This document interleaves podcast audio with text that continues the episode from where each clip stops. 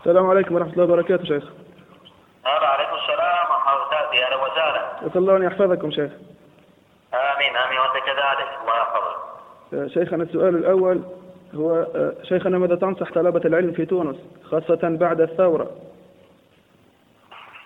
والله أنصح في جميع المسلمين من الإخوان في تونس ومن الإخوان في البلاد الأخرى وننصح في كل مسلم أن يجتهد في طلب العلم. ويجتهد في تحصيله وإذا وجد علماء في بلده أن يجلس عليهم ويتعلم عندهم ويتلمذ على أيديهم وإذا لم يجد علماء في بلده إن استطاع أن يرحل يرحل.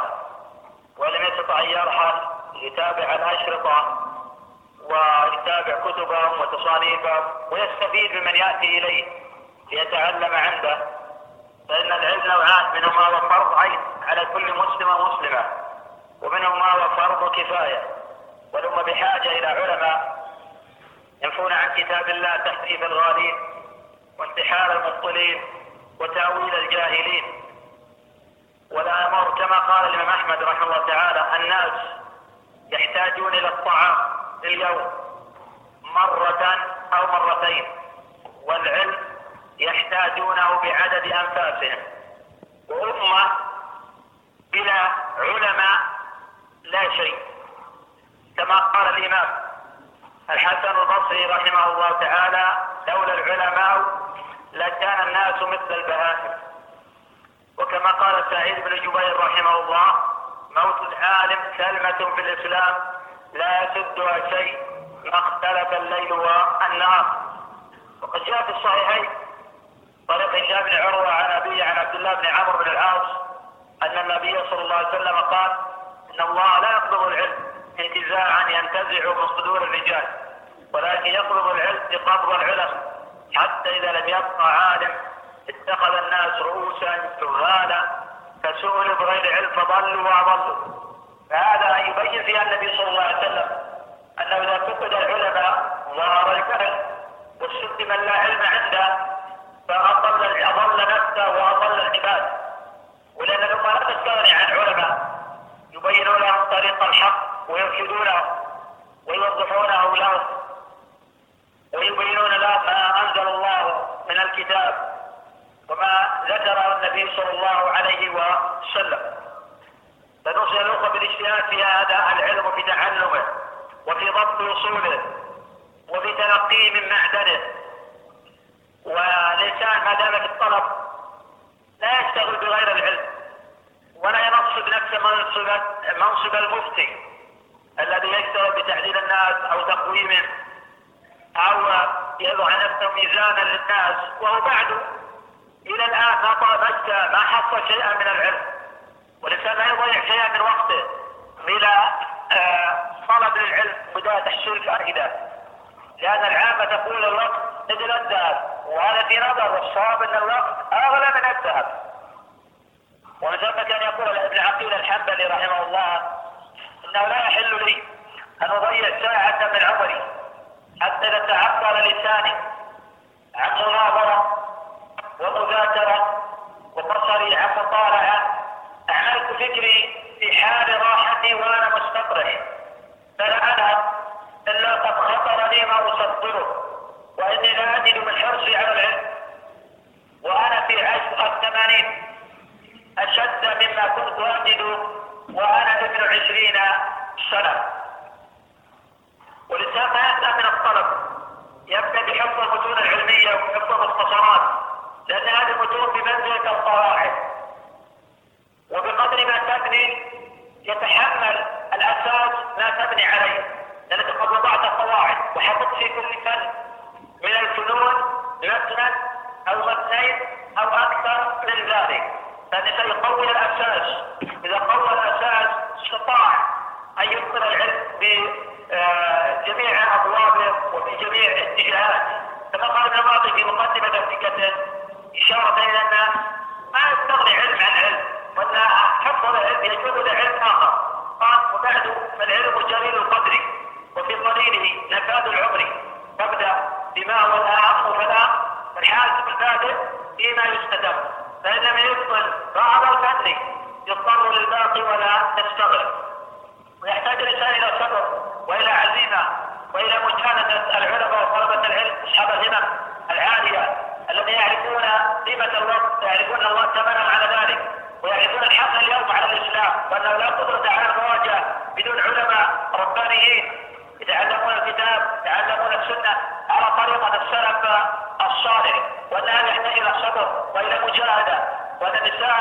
يستعجل الشيء فإنما استعجل شيئا قبل أوانه عوقب بحرمانه ويتبع ما كان الشافعي يقول سأضرب في طول البلاد وأرضها لأطلب علما أو أموت غريبا. فإن سلمت نفسي فلله ضرها أو سلمت كان الرجوع قريبا.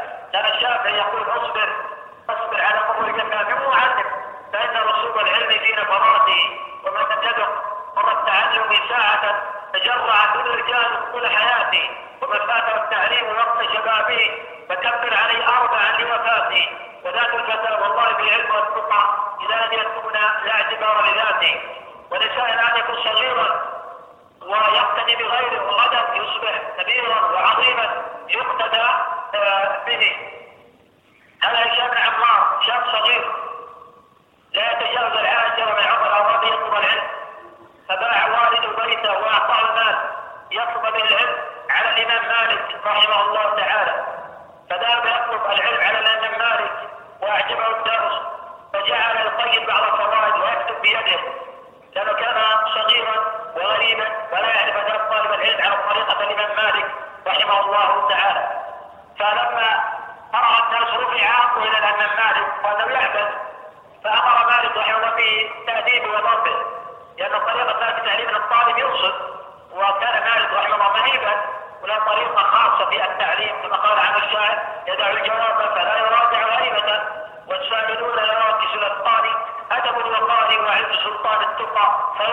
وليس ذا سلطان.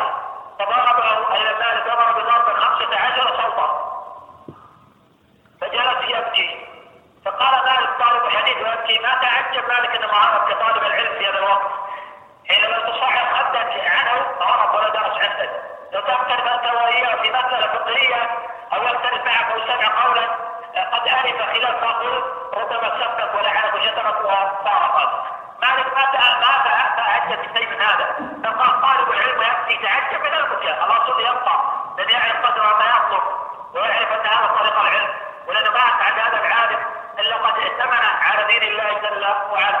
قال ما أبكي على الضرب ما أبكي على الضرب أبكي على موالدي باع بيته فكان حق من العلم الضرب. فرق له الإمام مالك رحمه الله تعالى فقال أبحني قال على الصبي لا أحللك ولا أبيعك حتى تحدثني عن كل صوت ضربتني حديثا فما كان من مالك قلت إلا أن حدث فحدثه خمسة عشر حديثا فلما فرغ قال هشام عمار الصبي الصغير من أبا عبد الله ضربني ثانية وحدثني فهذا الصغير فيما بعد أصبح عظيما أصبح إماما للمسلمين هو شيخ الإمام البخاري فيما بعد وحديث تحريم المعازف الذي في البخاري لا يروى إلا من طريقه رواه البخاري عنه في آه، الصحيح هذا أهمية العلم وأهمية وجود العلماء ولذلك ترى السلف رحمهم الله يرحلون من العراق إلى الحجاز ومن المدينة إلى مكة إلى اليمن ومن اليمن إلى مصر ومن مصر إلى العراق. يرحلون في طلب العلم بتحصيله وفي حفظه وفي ضبطه ومن ثم جعلهم الله جل وعلا أئمة الدنيا والله يحتاج إلى صبر وإلى عزيمة وجعلنا منهم أئمة يهدون بأمرنا. لما صبروا اصبر ولا تغتر من مصطبر. فهذا بالطالب أن يفترى أما ترى الأبن من إسرائيل الصخرة الصماء قد أثمر وهو طلبه؟ كأنه في عبادة لماذا من التسبيح والتهليل بل قال جماعة من العلماء إنه أعظم وأن طلب العلم أعظم من نفل الصلاة وأعظم من نفل الصيام وأعظم من نفل الحج لأن نفعه متعدي ولأنه بعلمه وتحصيله يحفظ للمسلمين آه، كتاب ربهم ويحفظ سنة نبيه صلى الله عليه وسلم ومن ثم قيل فقيه واحد يشد على الشيطان من ألف عابد. هذا كيف العلم. ولما قال النبي صلى الله عليه وسلم ومن سلك طريقا يلتمس فيه علما سهل الله له به طريقا إلى الجنة. الرجل المسلم رحمه الله تعالى في الصحيح قتل معاوية عن الأعمش عن ابي صالح عن أبي هريرة صلى الله جل وعلا يحفظ ما ينفع آه، بكم. شيخنا بارك الله فيكم فجزاكم الله خيرا. يقول السائل أيضا شيخنا نجد فراغا كبيرا ونقصا في الدعوة والمشايخ. هل نستطيع سد هذه الفراغات بعلم قليل أو يجب أن نبلغ الأهلية خاصة أن هناك شباب على منهج أهل السنة تصدروا للتدريس وليسوا بأكفاء؟ فهل ننصحهم بترك ذلك وبالتريث أم نتركهم مع الإحاطة والإرشاد والنصح؟ فما قولكم شيخنا أولا ننصح كما تقدم ننصح الأخوة بالاجتهاد لطلب العلم لسد هذا الفراغ وطريقة التحصيل إن بعد طائفة من أبناء البلد من المتمنين على دين الله ومن نسق عقلهم وحفظهم وفهمهم إلى بعض البلدان يتعلم. إذا ما أمكن هذا نعم نطلب العلم عن طريق الأشخاص عن طريق الهاتف وعن طريق التواصل مع العلماء ونتلقى ونستفيد من إرشاداتهم ومن توجيههم ونحو ذلك. فإذا وجد رجل عنده شيء من العلم وتصدر للتعليم وشرع يعلم الناس ندعو ندعو في هذا الجانب أن ينفع المسلمين ونرشد فيما هو أصلح وأنفع للأمة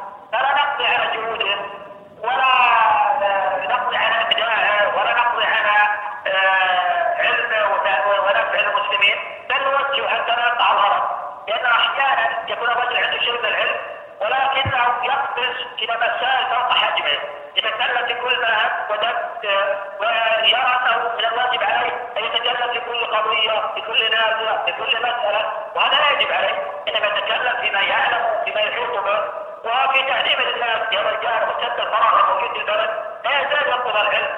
ولا يعني أن الإنسان إذا استذكروه أو شيخوه أن يستغني عن العلماء إذا كان يؤول به الأمر إلى هذا لا نقول لا تعلم لأنه يضر في المستقبل. أما إذا كان لا يضر قل له أنا أعلم في جانب وتعلم جوانب أخرى لا احسن لا اخوض فيه. هذا نقل على خير فبالتالي نحن نسدد هذا في هذا الجانب ونصوب نصوب في هذا الجانب ونسدد ونرشد إلى جوانب الاخرى حتى يكون في تكافؤ وفي توازن في المسيرة في البلد وفي طلب العلم توجيه الامه ولان لابد يكون توازن أيضا. ناحيه علمية تفكير الناس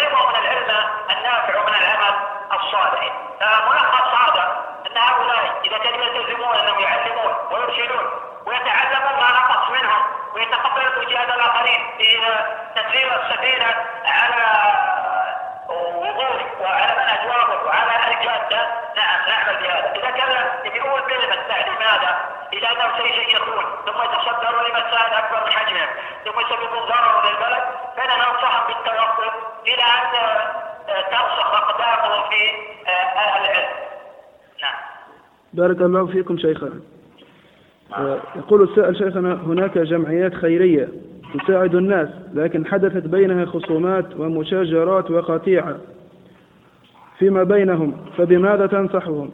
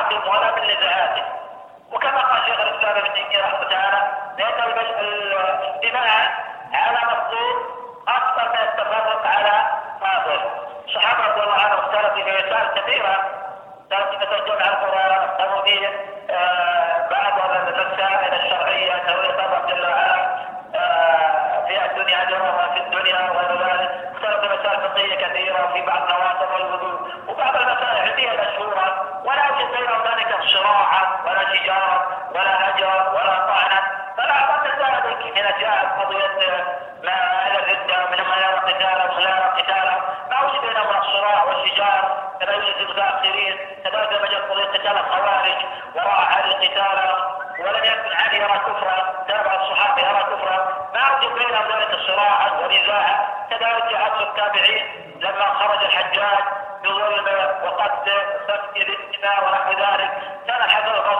يكفر وكان عمر بن العزيز يكفر وكان مجاهد يكفر وكان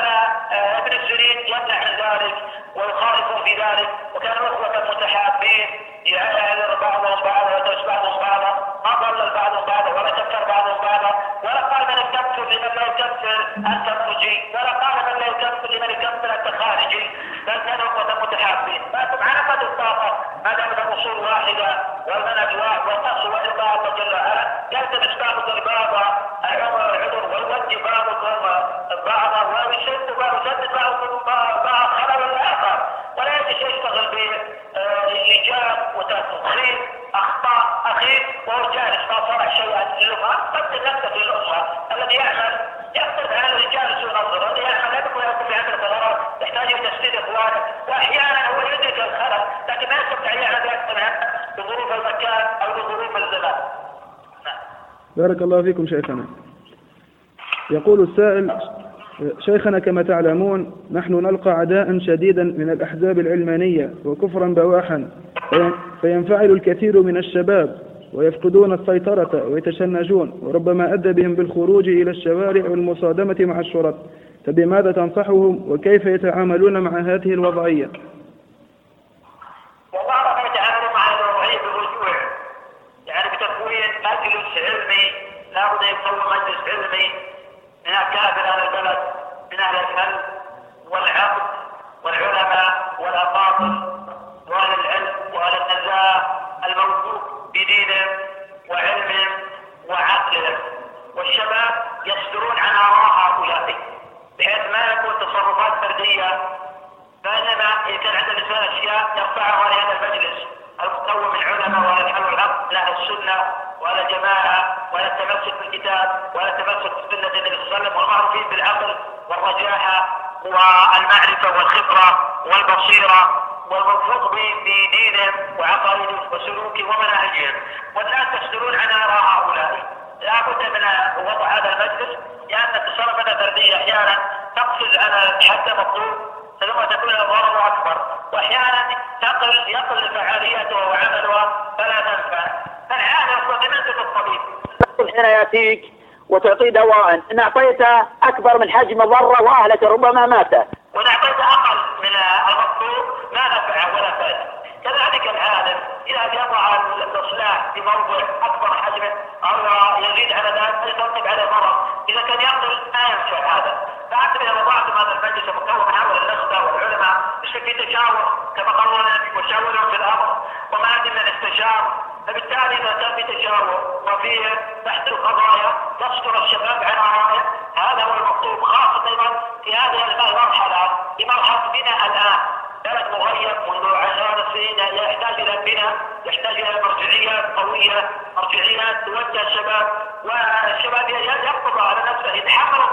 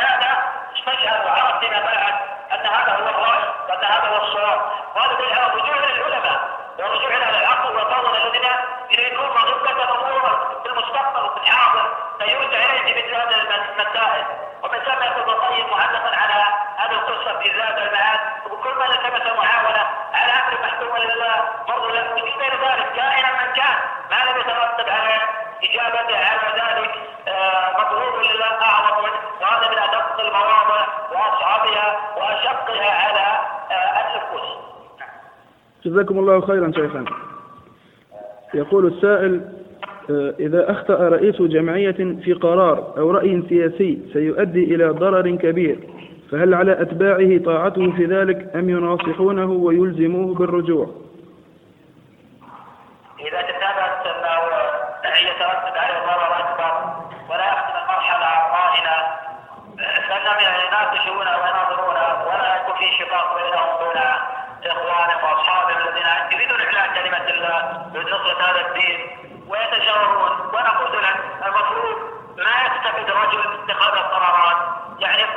الشورى وهذا الرجل يصدر عن مجلس الشورى ولا هو القائد في النهاية يرجح يختلف لا لا باس بذلك وهذا من اليه الترتيب. ولكن أن يستفد مثلا باتخاذ القرار دون الرجوع إلى مجلس الشورى ودون الرجوع إلى من حوله من أهل العلم ومن أهل العقل ومن الرجاحه ومن في دينه قد يترتب عليه شيء من الضرر. ولكن أرى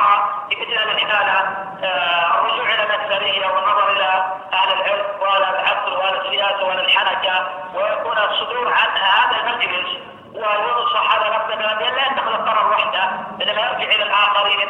وبالتالي آه، وضع الاخرين هم منتخبين هؤلاء الاخوه ويكون موطن الرضا من الجميع. حتى لا ترتب على تكتب أنا ما رضيت فلان هذا مجلس رضا.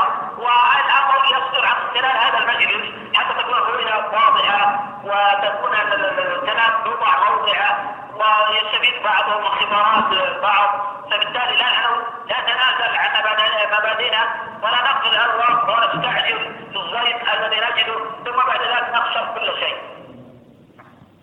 جزاكم الله خيرا شيخنا.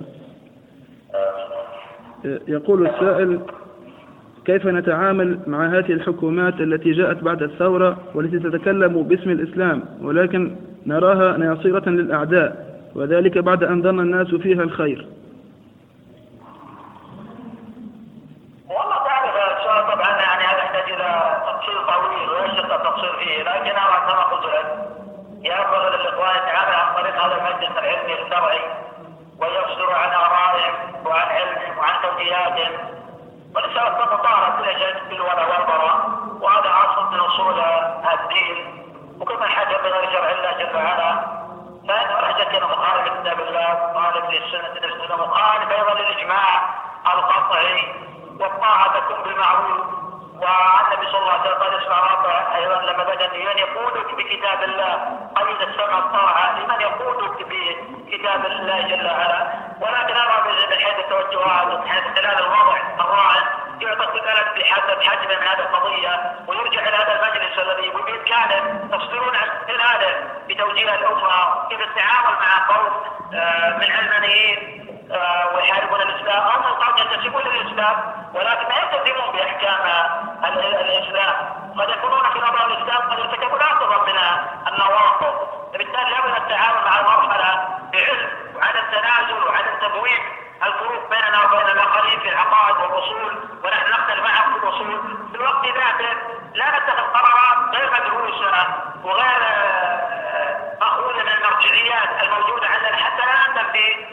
المستقبل. بارك الله فيكم شيخنا. السؤال الأخير آه، يسألون عن المنهجية في طلب علم الحديث ومراحله. نعم طبعا هذا سؤال مهم.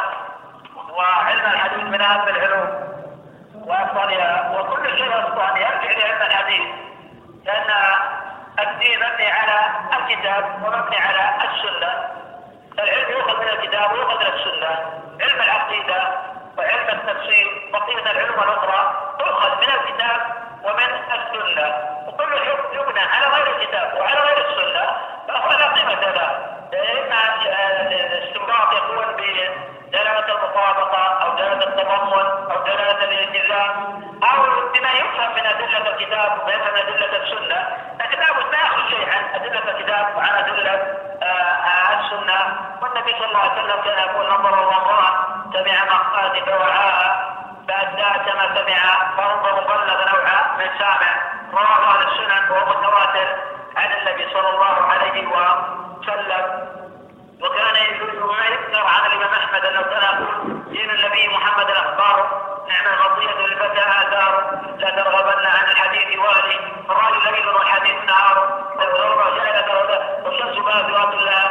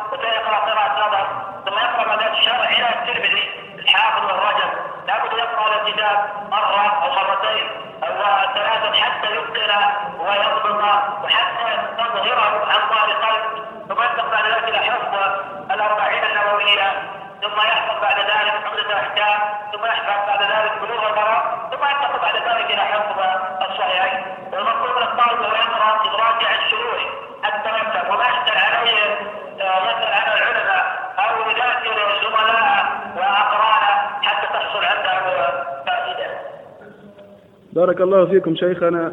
شيخنا لو تعلمون كم يحبكم طلبة العلم في تونس. والله نحن نحبكم في الله كثيرا ونسأل الله أن يبارك فيكم وأن يجازيكم عنا خير الجزاء إن كنتم ممن أنار لنا الطريق في زمن قل فيه العلماء الربانيون. ونختم لكم بأبيات. خرجنا من السجن شم الأنوف كما تخرج الأسد من غابها. نمر على شفرات السيوف ونأتي المنية من بابها. بارك الله فيكم شيخنا. جزاكم الله عنا خير الجزاء.